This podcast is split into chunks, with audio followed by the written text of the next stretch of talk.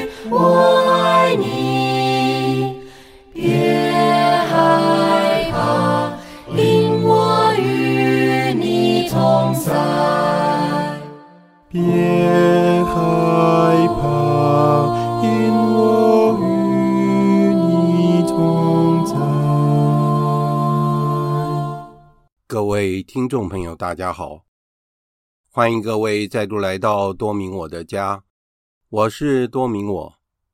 在今天的节目中，我想要为大家分享的是我在二零二二年的十月五日所主持的第十二次线上道理课，主题是天主存在的论证。节目的内容包括了圣多玛斯的五路论证的第一、二、四、五路的论证，还有有关天主存在的有趣辩证。邪恶是天主创造的吗？若瑟拉辛格教宗本笃十六世所提出的论证，还有爱因斯坦的宗教观等课题。以下就是节目的内容。好，那我们现在时间差不多哈，那我们先请大家把那个麦克风打开。那我们来做一个会前导。万福玛利亚，你充满圣宠，主与你同在，你在妇女中受赞颂，你的亲子耶稣同受赞颂。天主圣母玛利亚，求你现在和我们临终时，为我们罪人祈求天主。阿门。圣加贝尔，为我等起。圣保禄，为我等祈。那今天欢迎大家啊，一起来上那个线上道理课。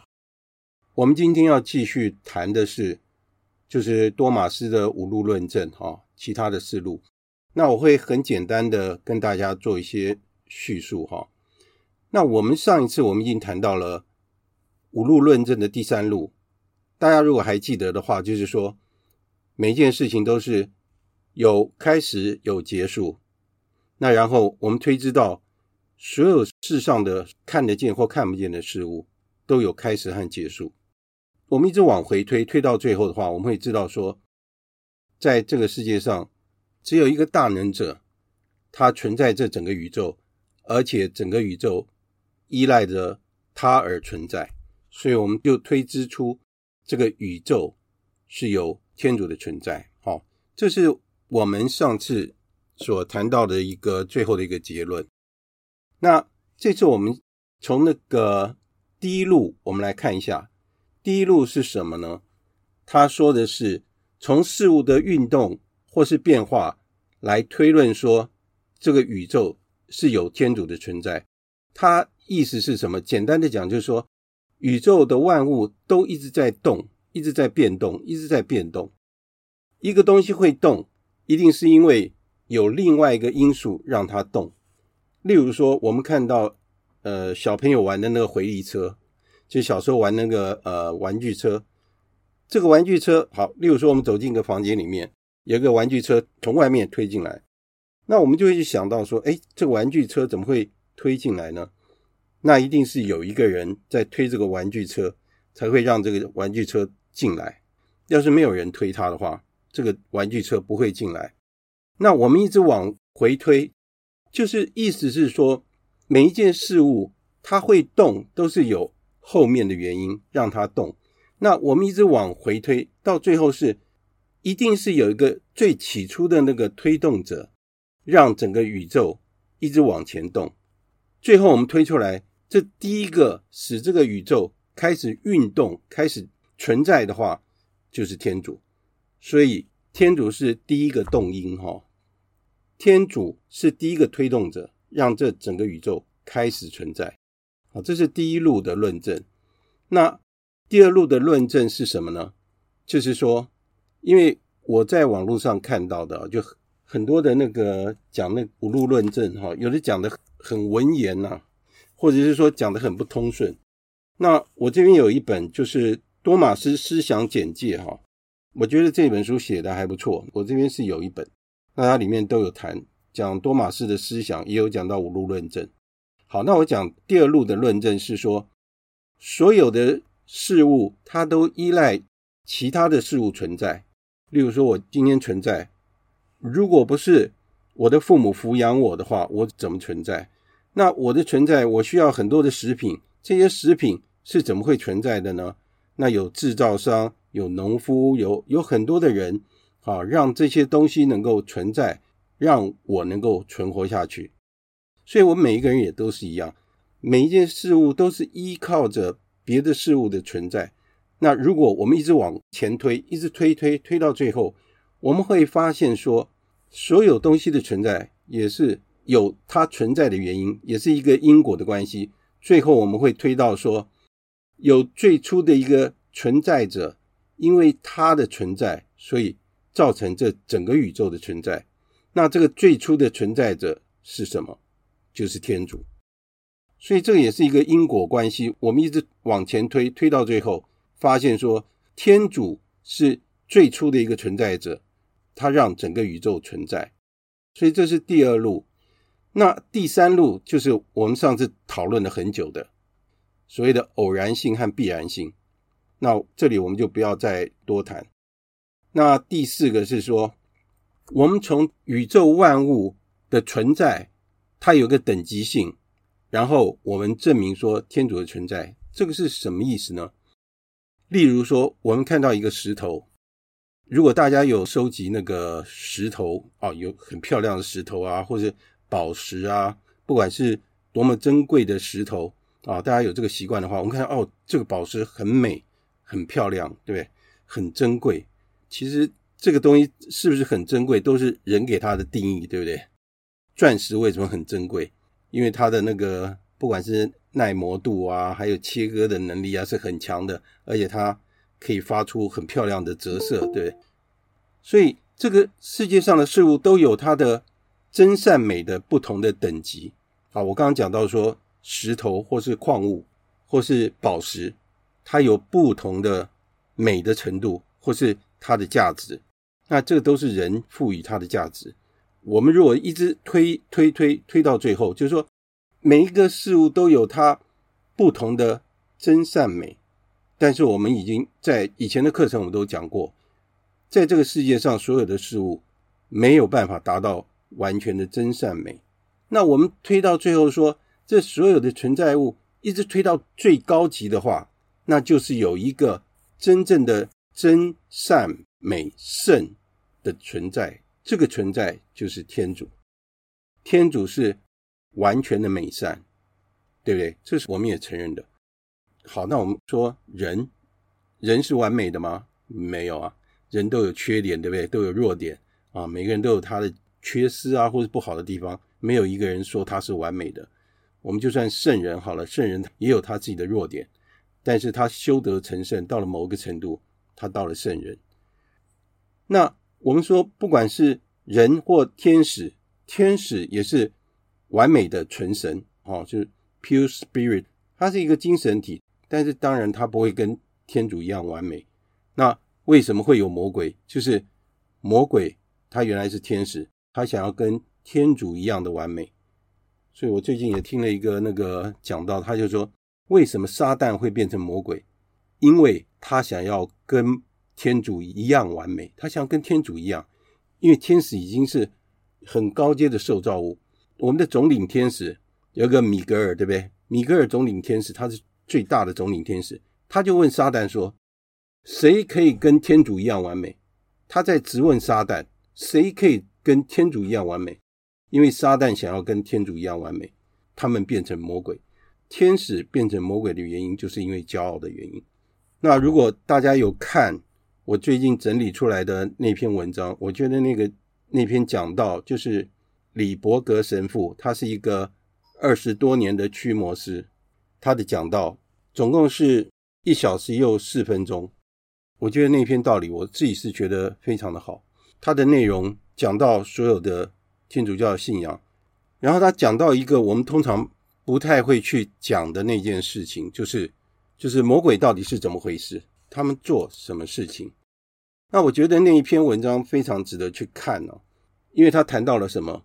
天主允许魔鬼来影响我们，而且天主愿意让魔鬼来影响我们，是要我们在属灵的战争中能够跟魔鬼奋战到底，然后能够修得成圣，能够获得更高阶的美德。所以，天主愿意魔鬼来影响我们，为什么？他可以把不好的事情变成好的事情。当我们在跟魔鬼奋战的时候，到最后，我们完全臣服于天主，我们依赖天主的力量，我们依赖主耶稣基督的力量，请求耶稣基督来帮助我们，让我们能够战胜魔鬼。不是我们自己，是主耶稣基督。最后的结论是这样，而且最后谈到谦逊的美德。魔鬼跟人不一样的地方，就是魔鬼是骄傲的，人还有选择的机会。这个李伯格神父就说，我们必须要是谦逊的，我们才能够臣服于天主，而且我们才能够让天主在我们的内心作为我们的主人。求天主帮助我们，让我们能够克敌制胜，能够坚持到底。我觉得这篇文章非常好，我印象中是一万七千多字，我把它整个整理出来，花了我很长的时间。哇，实在整理那篇文章很累，但是我觉得非常的值得。好，第四路大概大家应该知道，最高级的完美真善美圣就是天主。好，那我们来看看第五路论证是什么，就是从这个。世界的次序，我们来推论说有天主的存在。我们曾经举例说，我们把这个整个宇宙看作是像一个大时钟一样的，这个整个宇宙是有它的次序，这个世界有它的次序，我们就是要按照这个次序来存在。所以，当我们看到这个宇宙是有次序的时候，我们会发现说，这个宇宙事实上有一个超乎我们想象的智慧存在，而且所有一切都是归向于它。就像我刚刚讲那个李伯格神父他所讲的，天主给我们每一个人不同的计划，让我们就是要按照这个计划来生活，到最后我们要达到的是，就是达到天主。意思就是说，我们要回到天主那里去，因为我们来自于天主，我们要归于天主。所以这整个宇宙最完美的智慧就是天主，天主就是智慧的本身。好，所以。这五路论证，我简单的解释到这里，大家有没有问题？我们的那个就是我们的这个 Google Meeting 哈，它有一个那个举手那个按键哈，大家要是要发言的话，也可以按这个按键，那边有一个手的形状，有没有？好，大家要是有问题，可以按那个手的形状，我就知道你想要发言。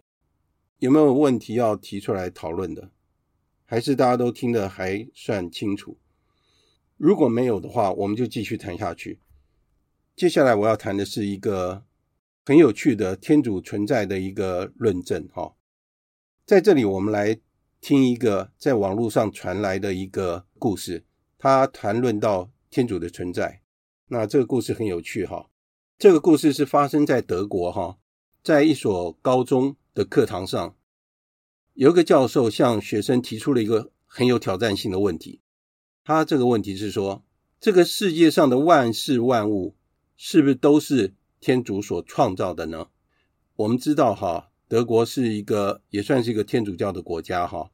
那但是马丁路德是从德国那边开始嘛，在十六世纪的那个时候，所以基督新教也是从德国开始的。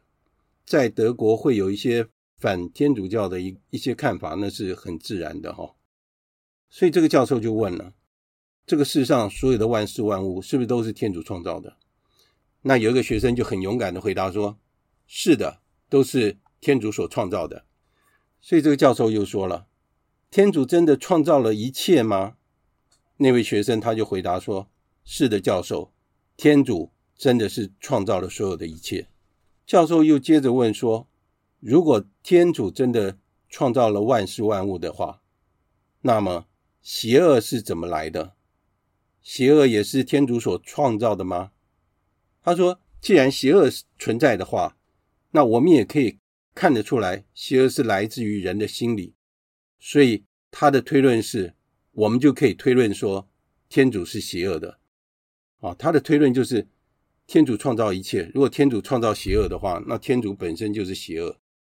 那当所有的学生听到这样的答案的时候，刚刚那个回答的那个学生。”他就保持沉默，他不知道要怎么样回答教授所问他的这个结论，所以那个教授就很自豪地跟学生说，他又再一次证明基督宗教只是一个神话，他就证明说基督宗教的错误哈。那另外有一个学生，他举手发言说：“教授，我可以请教你一个问题吗？”教授说：“当然可以啊。”那那个学生站起来说：“教授。”寒冷存在吗？教授回答说：“这是什么问题啊？寒冷当然是存在喽。”他说：“难道你不会感觉到冷吗？”那当然，其他学生听到这个年轻的学生讲的这个问题，大家都在笑他，怎么会提出这么笨的问题？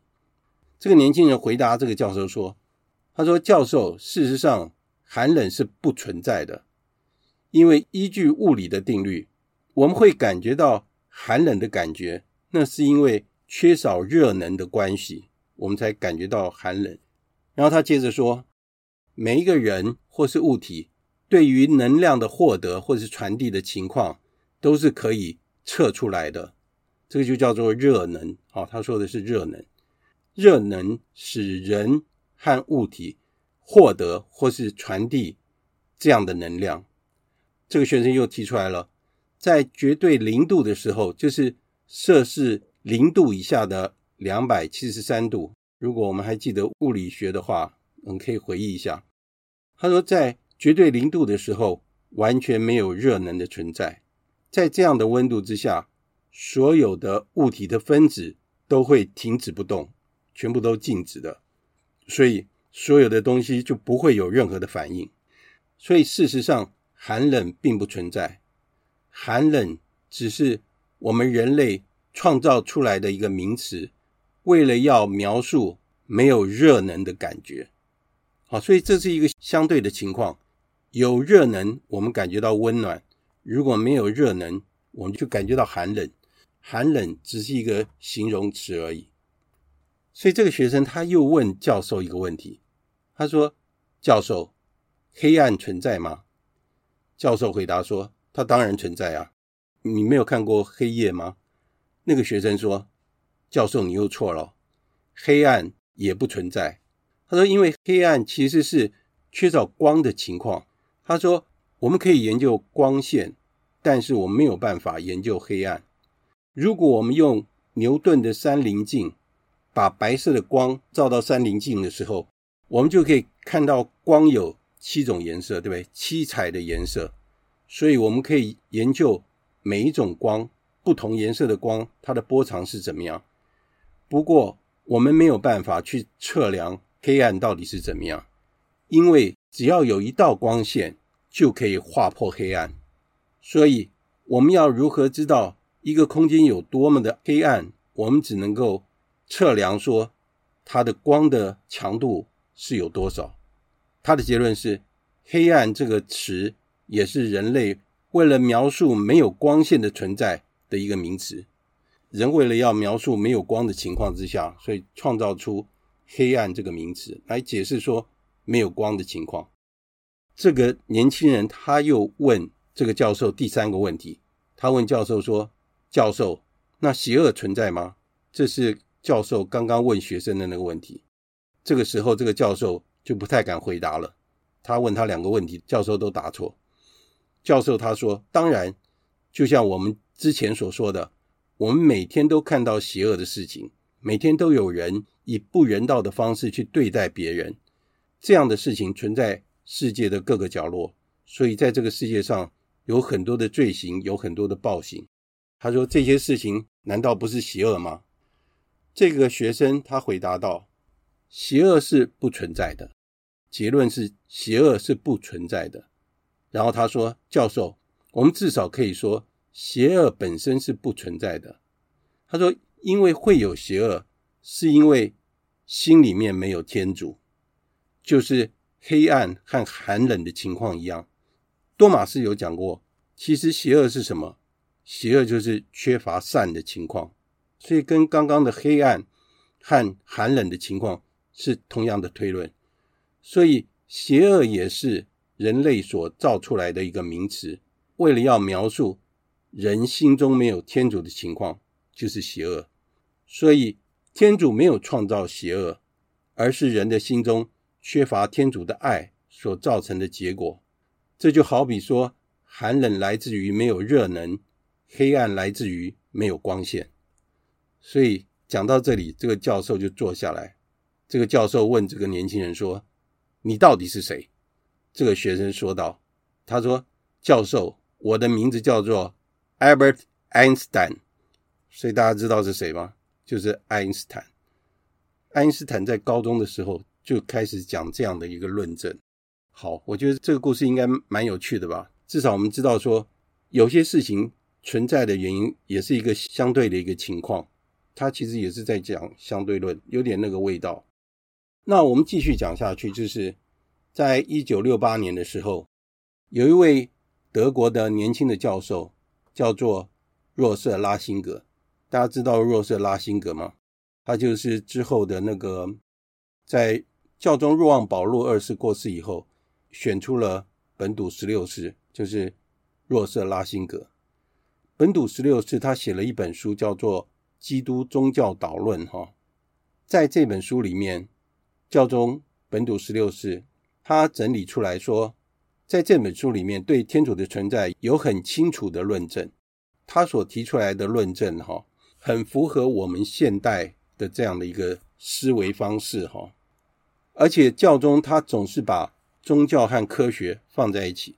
事实上，我们在刚开始的时候，我们就已经讲过了，宗教跟科学不会有冲突，因为研究天主的学问就是神学，对不对？如果神学是研究天主，我们也承认天主是完全的智慧的话，那么科学是智慧的一小部分，所以科学跟神学跟天主的智慧是不会有冲突的。我们可以这样子做一个推论，因为所有的智慧都是天主启示给人类的，天主愿意让人去了解的。本笃十六世一开始他就提到，他说我们可以借由观察。我们可以经验到最终的存有就是天主，所以我们讲过，我们观察这世界万物、宇宙所有的万物，我们可以感受到天主的存在，而且天主的存在是我们可以完全了解的，我们可以完全感受到他真正的存在。所以说，如果我们愿意用我们理智去推论的话，我们事实上我们是可以。了解到天主的存在，就好像刚刚多马斯的五路论证，他就是用理智的推论去推论出天主的存在，而且他提出这些论证的时候，是在十三世纪的那个时候，你看多久以前提出他这样的理论，而且是很有逻辑的。所以在这里也讲到了说，在中世纪的时候有一句格言哈，它叫做说，存有是可以了解的。所以，按照人的理智，我们是可以了解到整个智慧，了解到某一个程度。他这边讲到说，没有任何的科学是凭空产生的，除非研究这个科学的人，他相信他所研究的这个推论是真实的，所以他才会去做这样的研究。因为我们知道，用科学去研究事情的时候，科学家基本上是先提出一个推论。不管是他累积了多少的知识，然后他想说，因为他所累积的知识，他推论出会有这样的结果，那这是推论出来的。然后他需要用科学的方法去证明他的推论是正确的。科学的方法就是这样，所以意思是说，他最先提出的那个推论有可能是对的，也有可能是错的。就像我们前几次讲的进化论，有一部分正确。有一部分是错误的，所以在这边有讲到说，一个心理学家他要是面对一个精神病患的时候，他要怎么样去面对这样的一个精神病患呢？他一定要能够相信说，他了解这个精神病患的症状，他也相信说，他能够医治好这个精神病患，否则的话，他没有办法去面对这个精神病患，也没有办法治好他。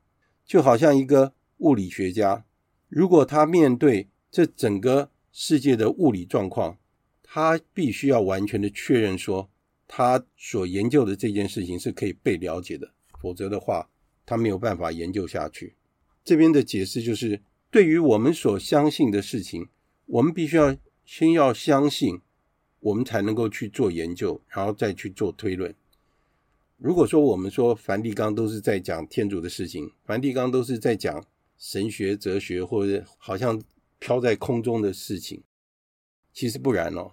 梵蒂冈的天文台不知道大家知道吗？梵蒂冈的天文台是在什么地方？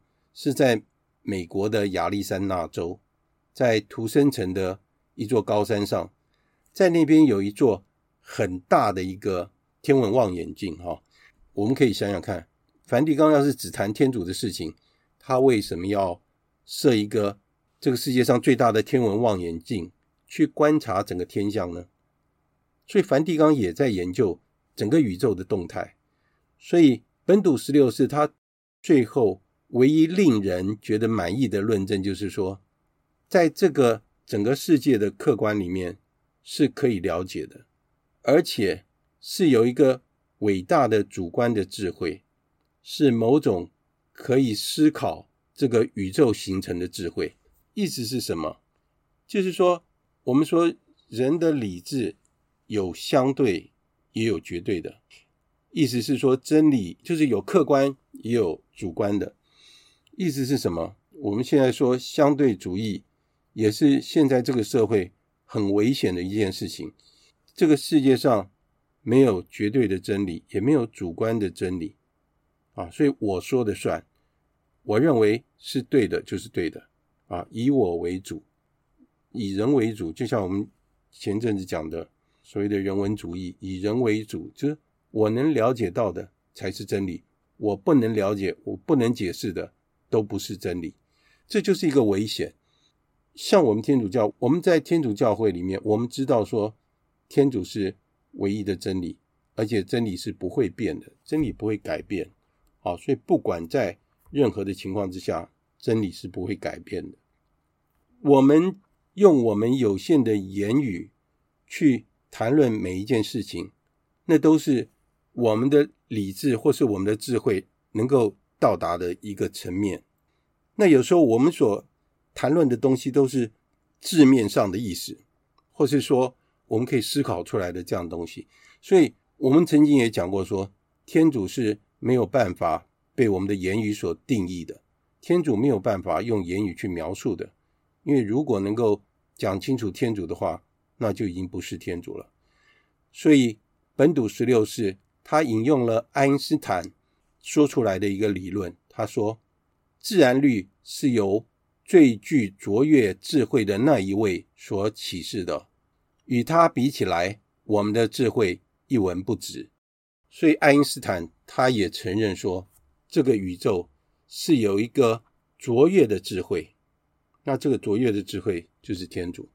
那我查了一下那维基百科全书，哈，其实爱因斯坦他是犹太人，那他也没有承认他自己。是信奉什么宗教？他没有讲，他只认为说，从这宇宙世界上的存在，他可以感受到神的伟大工程，但神并不会干预人们的日常生活。他神是非人格化的神。那爱因斯坦他曾经在他的信里面他说：“我不相信有人格化的神，我从未否认这一点。”而且表达的很清楚。如果在我内心里面有什么能够被称之为宗教的话，那就是对我们的科学所能够揭示的世界的结构，对这个世界的结构是无影的敬仰。那当然，爱因斯坦他没有办法解释有关神的问题。那所谓人格化的神，就是像人一样的神。我想爱因斯坦大概。对耶稣基督不是很了解，因为耶稣基督他是人也是神，所以我们懂天主教的道理，我们就可以知道他讲的哪里是对，哪里是不对。那基本上他还是承认说，这整个宇宙是有一个超乎人智慧的能力的一个大能者的存在。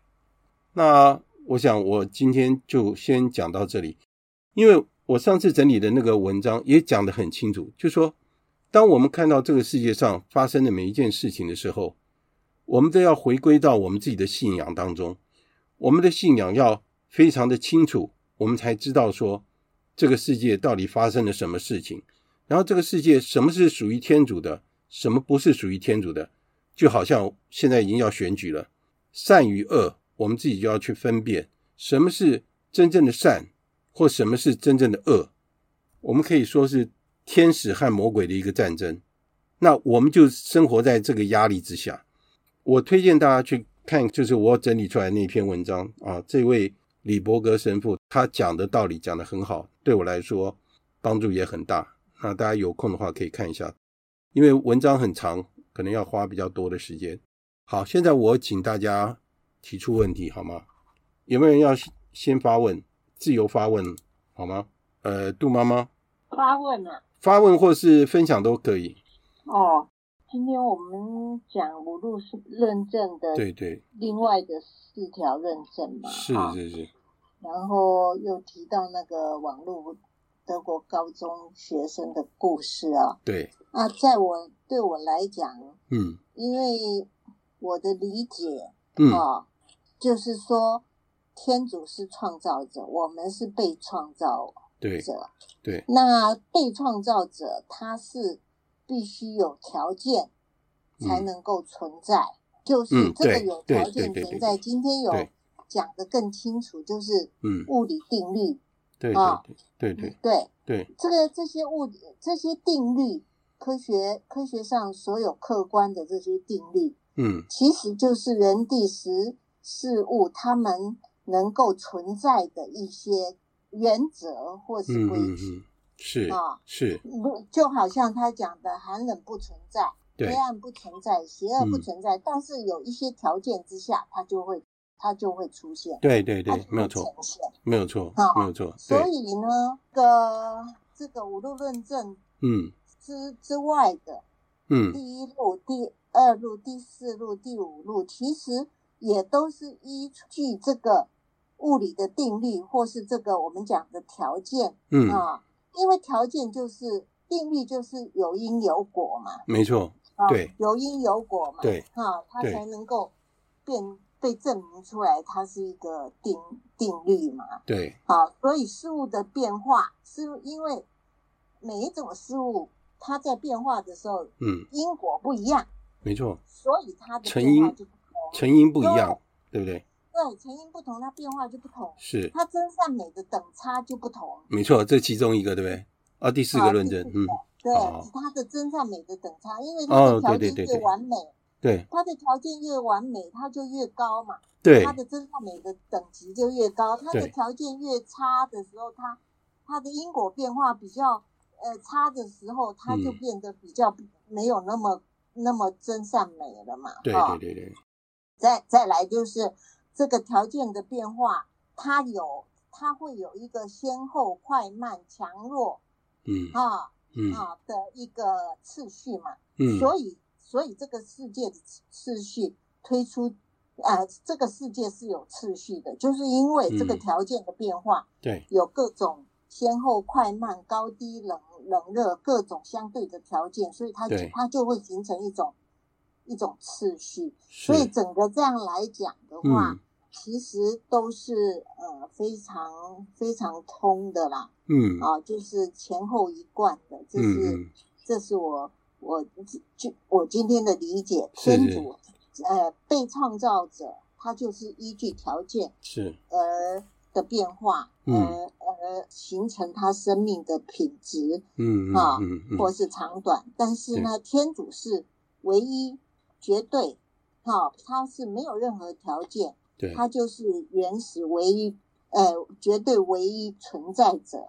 对，所以呢，他就是，嗯，它不会跟我们这些被造物一样，哈，嗯，有各种的命运。对，啊，它就是那个最高的智慧。对，啊，爱因斯坦讲的最卓越的智慧。是是是。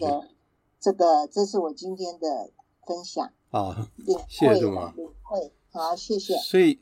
今天谈的是比较理论，但是我觉得是可以帮助我们了解天主的存在啊。那上次我讲那个多玛斯的那个故事，对不对？大家还记得的话，多玛斯的那个呃神学大全，其实他到后来没有写完，他写到最后他封笔了，不写了。你知道为什么吗？因为他在有一次祈祷的时候，耶稣基督显现给他，耶稣基督跟他讲说。多玛斯，你对我的解释写得很好。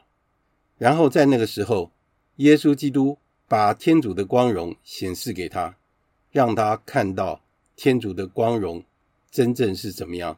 所以，东马斯一看到天主的光荣以后，他决定要封笔，因为他认为他写不出来，他没有办法描述。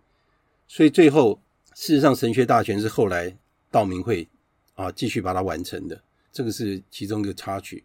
好，那 Dudley，我，你今天听的怎么样？嗯，我觉得好深奥。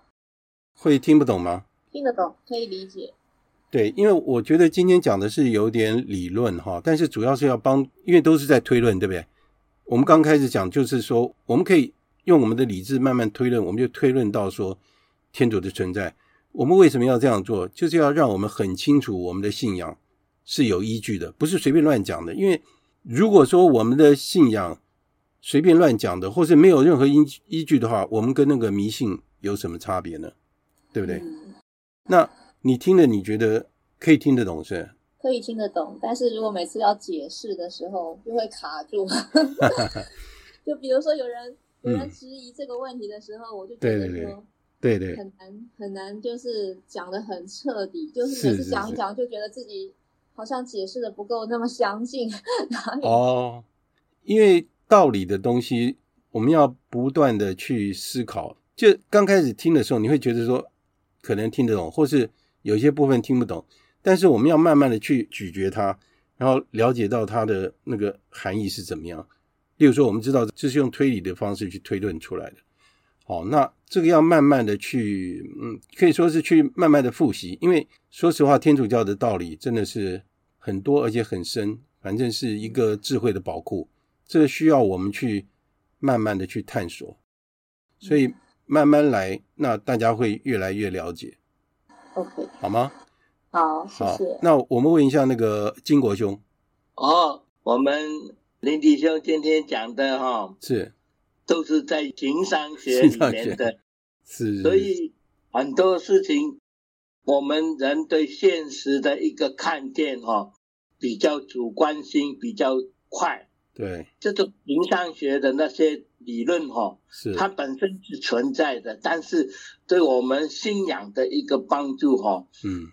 除非你真的很想了解，对，在一个中心点在哪里？对，啊，要不是的话，哈，好像阿圭诺这样子一个想法，嗯，说实在的话，哈，这种形上学的，呃，一种学问，哈，是，这当然很枯燥的，真的很枯燥，嗯，但对我们，呃，一般信仰的人呢，或者是，随便你要有信仰的比较，嗯，要不的话，哈。呃，单单看我们天主教的信仰，嗯，呃，是非常非常难能够进入的。如果你有别的信仰或者是别的想，呃，一个思想形形上学的一种论证来比较的话，好像我们东方文化、西方文化，哈，嗯，有一比较的时候，你才会有这种很热的动力，嗯，才会想去了解，对，那。我们教会的信仰哦，嗯，说实在的话，在欧洲当然是它是中心点哦。对。那我是感觉到哦，呃，嗯、中国文化有中国文化的优点。当然。哦，我在信仰上哦，嗯，如果说不同的机遇、不同的发展，好像我们教会的发展哈，我才了解呃，我们天主教教会很奇妙的，嗯、它旅行中的教会。然后呢，嗯、大家一些殉道者，我我我常常每天都看那个圣人的故事啊，因为我们那个呃赞颂主 A P P 里面哦，每天都有圣人的故事啊。哦，是。哎，对，那每天都看一点，看一点。嗯。我在感觉哈，天主教会当初说被迫或者是他真的，嗯，哎，对，很多人的血液。才会造成坚持到我们教会的一个哎正经发展的。对，所以呢，我们林弟兄他今天讲的这些呃属灵的东事情哈、哦、学问，嗯、不是一般人随便有兴趣哲学，要不是的话哈、哦，真的很难进入。这、嗯、听得懂，但是要讲的时候，这种形上学的。学问哈，真的好像刚才那个姐妹说的啊，要一时之间也不晓得怎么长起来，好像样样都好像是对的。对 我是因为我小孩是读教育学哈，哦，呃，是他当初我我有一个概念，我分享给大家听。我们所有的科学，所有的智慧，在中世纪的时候。它最高的都是为神学服务的，嗯，没有错，对，所以没有错，呃，对，很多什么科学真的跟神学、跟信仰没有冲突的，对，好像有些人感觉到哦，好像科学哦是发现不一样的一种，好像刚才那个杜妈妈讲的，然后她说一个有环境才会有一个出现一个真理或者一个状况，对，但是。呃，真的，信仰跟科学没有冲突的。对，所以我感觉林迪兄虽然今天好像哦，听起来真的很 很不好，情商学真的很不了解，但是这只是我一点点的分享了啊、哦，谢谢大家。哪里呢？好，那我们主要上这个课程，主要是让大家能够让我们的信仰能够扎根，对不对？很清楚我们信的到底是什么，嗯、因为我们不能说我们信一个没有依据的东西，或者是说，当我们要跟人家解释的时候，我不了解的东西，我没有办法跟人家解释，对不对？就像刚刚那个金国兄您讲到一句话，这个很重要，这个是那个。殉道圣人的血是未来基督徒的种子嘛？对，这是这样对戴都良所讲的话哈。所以这个是很实在的，就是为什么这么多的殉道圣人愿意为他的信仰牺牲他的生命？当然这是有时代的背景。那我们看那个教父学的话，我们就会了解。那所以说，我们在这个道理课里面。我是尽量用例子的方式，或越简单的方式来为大家做一些解释，让我们能够很有信心的知道，就是说我们所信的信仰是值得我们相信的。那我们慢慢一步一步的了解以后，我们就会知道说我们怎么样跟人家解释，或是我们怎么样把它活出来。对大概是这个意思。啊，那我讲这个意思是说。大家还是要继续上课的意思哦。好，那请秀凤姐，秀凤姐，你可以开你的那个麦克风吗？开的啦。哎，是是。我告诉你哈，啊，我听得懂，我不会讲嘞。哦，那没关系。那个、嗯、那个、那个什么，杜妈妈解释的我更清楚。很清楚，对不对？我真的，我真的不会讲，但是我没有关系。我们在我们心中哈，嗯，如果善的在你心中是一个善的，嗯，就是你就是就是一个天主的这个。这一部分，这是天主的恩惠啊。那你的心中如果是一个是恶的或者不平安的哈，嗯，那就不是天主的部分。我只能简单这样子讲，好不好？很好啊，很好啊。谢谢。其实我我很想问那个杜妈妈，她教学生的时候有没有遇到这样的一个学生啊，能够做这样的论证？我觉得这个因为是爱因斯坦的关系啊，那 对不对？这个。因为哈，我我们很很少接触到神学的论证，嗯、对对对。啊，但是林豪兄弟兄讲的，它是一个根，嗯、啊，嗯、你如果掌握了那个根本哈，对，将来你看每一个故事，你读圣经每一个章节，你就能够比较很容易了解，对不对？比较会通透，对。所以我我教书的时候。我也是很重视那个，譬如说写文章，嗯，你你就是要去教学生修辞学、修辞法，哦、对对对，在在在课文里面就要指出修辞的对。方法，是。以后他读任何文章，他看到他就知道哦，比较容易了解修辞，对，嗯、所以刚开始会会比较艰涩啦，会比较辛苦。啊但是久了以后哈，是是是，听久了以后就会四通八达了，慢慢就会消化，是任督二脉就会打通了。对，好的，谢谢谢谢那个杜妈帮我解释。那我们问一下怀英姐，怀英姐，哎，我在。哎，怀英姐，您听得怎么样？我，我今天听到这样子，大家的综合大家所言，嗯、是，觉得天主是。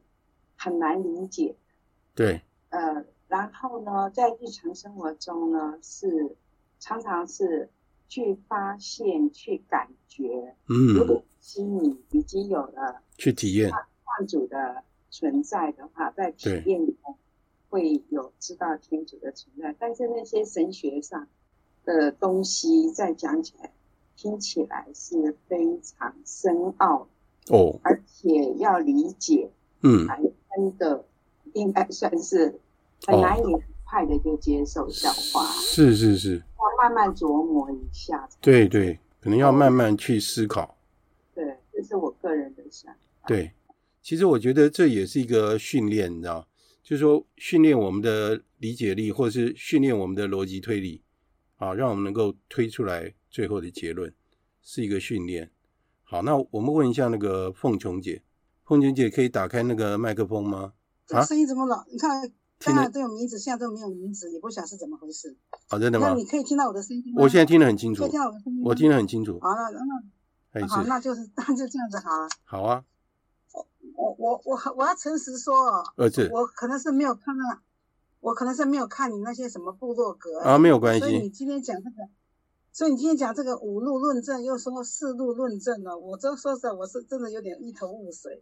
我真的说，我真是知之为知之，不知为不知，是知也。我就诚实的招供，因为我真的是不太了解今天讲这个五路是从从何来谈谈起，我也不知道。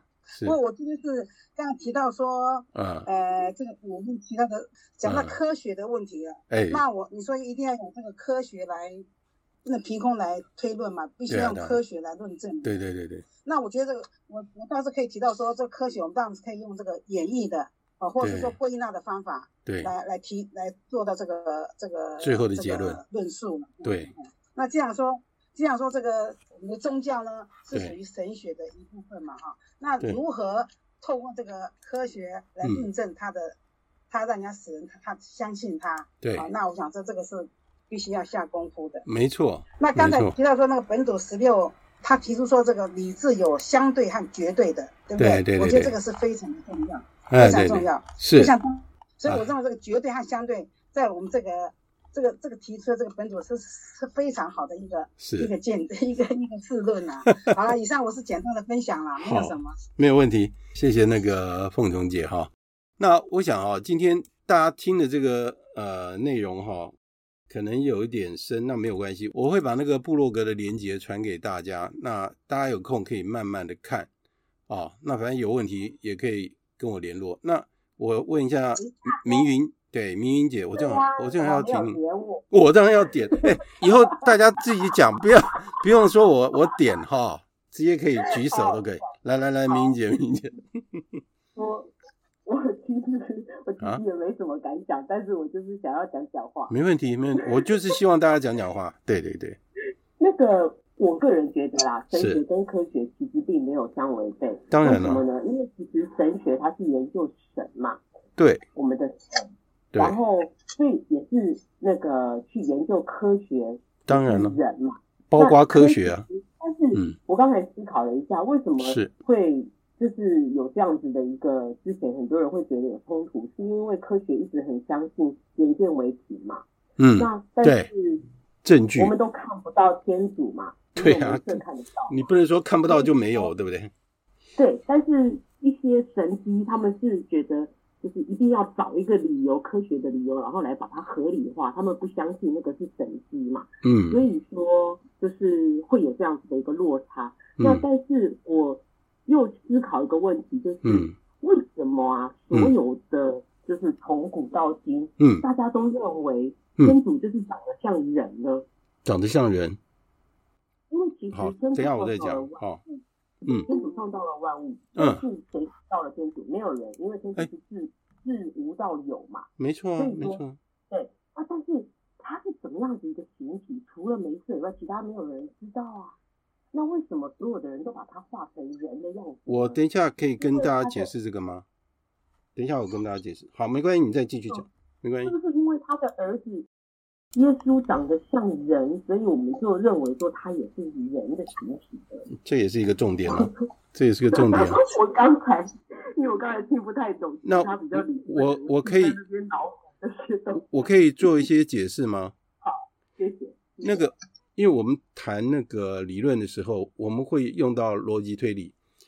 我们虽然没有办法完全解释天主，我没有办法完全解释天主，因为天主是。完全的智慧，我们没有办法用文字去限制它，但是我们的理智是可以理解到天主到某一种程度。那然后呢？你说天主有没有形体？刚开始我们可以说天主是无形无体的，天主没有形体。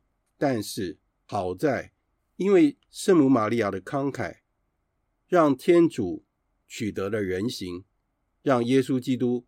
诞生到这个世界上来，所以天主有了形体。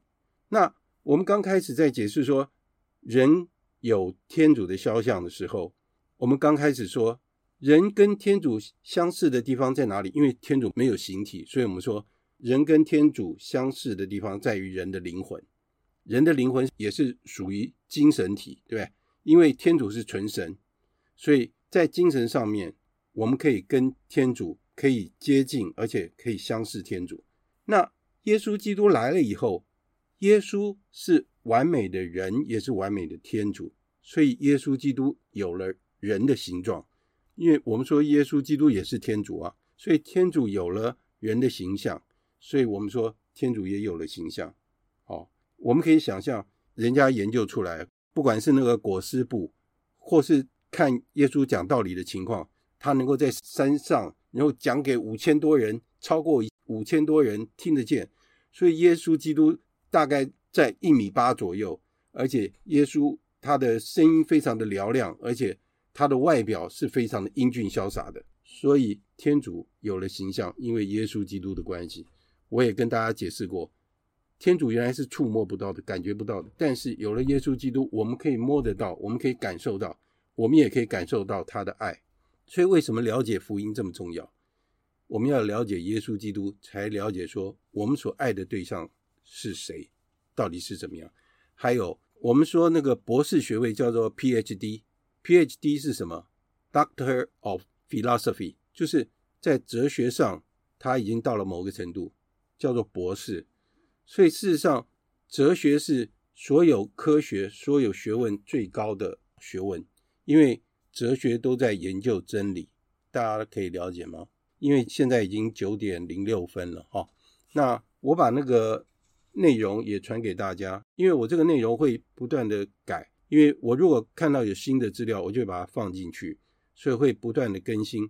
那我也希望说，大家如果有兴趣的话，可以去看啊。那刚刚秀凤姐也讲到一个选择善和选择恶的这个问题，在我整理出来的那个李伯格神父那个驱魔师他所讲的道理里面就讲到，他说魔鬼已经没有办法选择，因为他已经选择违抗天主，所以他已经没有自由，所以他永远就是违抗天主，永远是选择恶。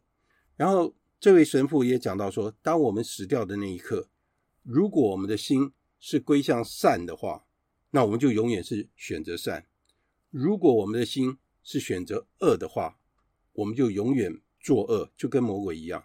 所以为什么会到地狱里面去？地狱里面的人重复的在作恶，也就是重复的在犯罪。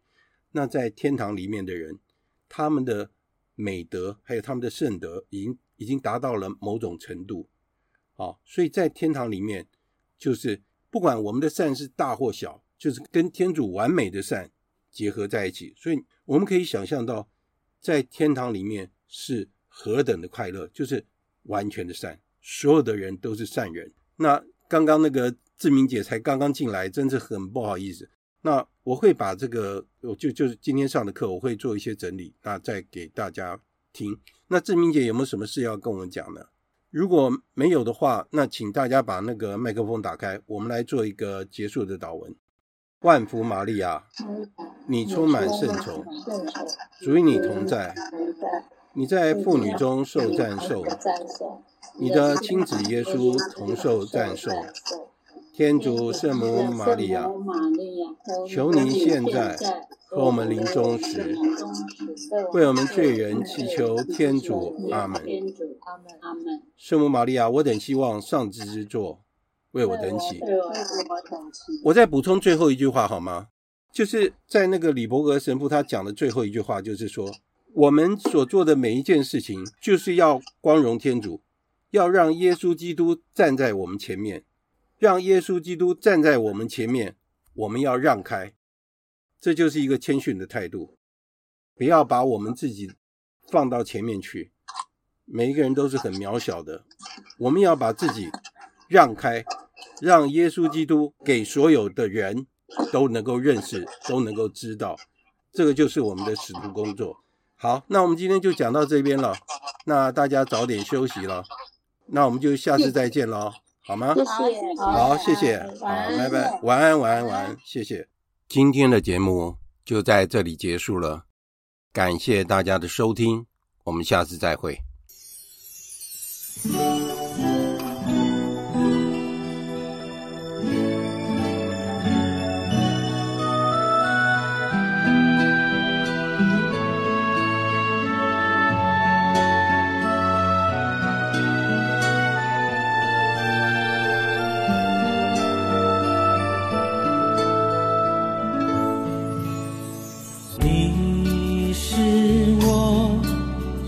真的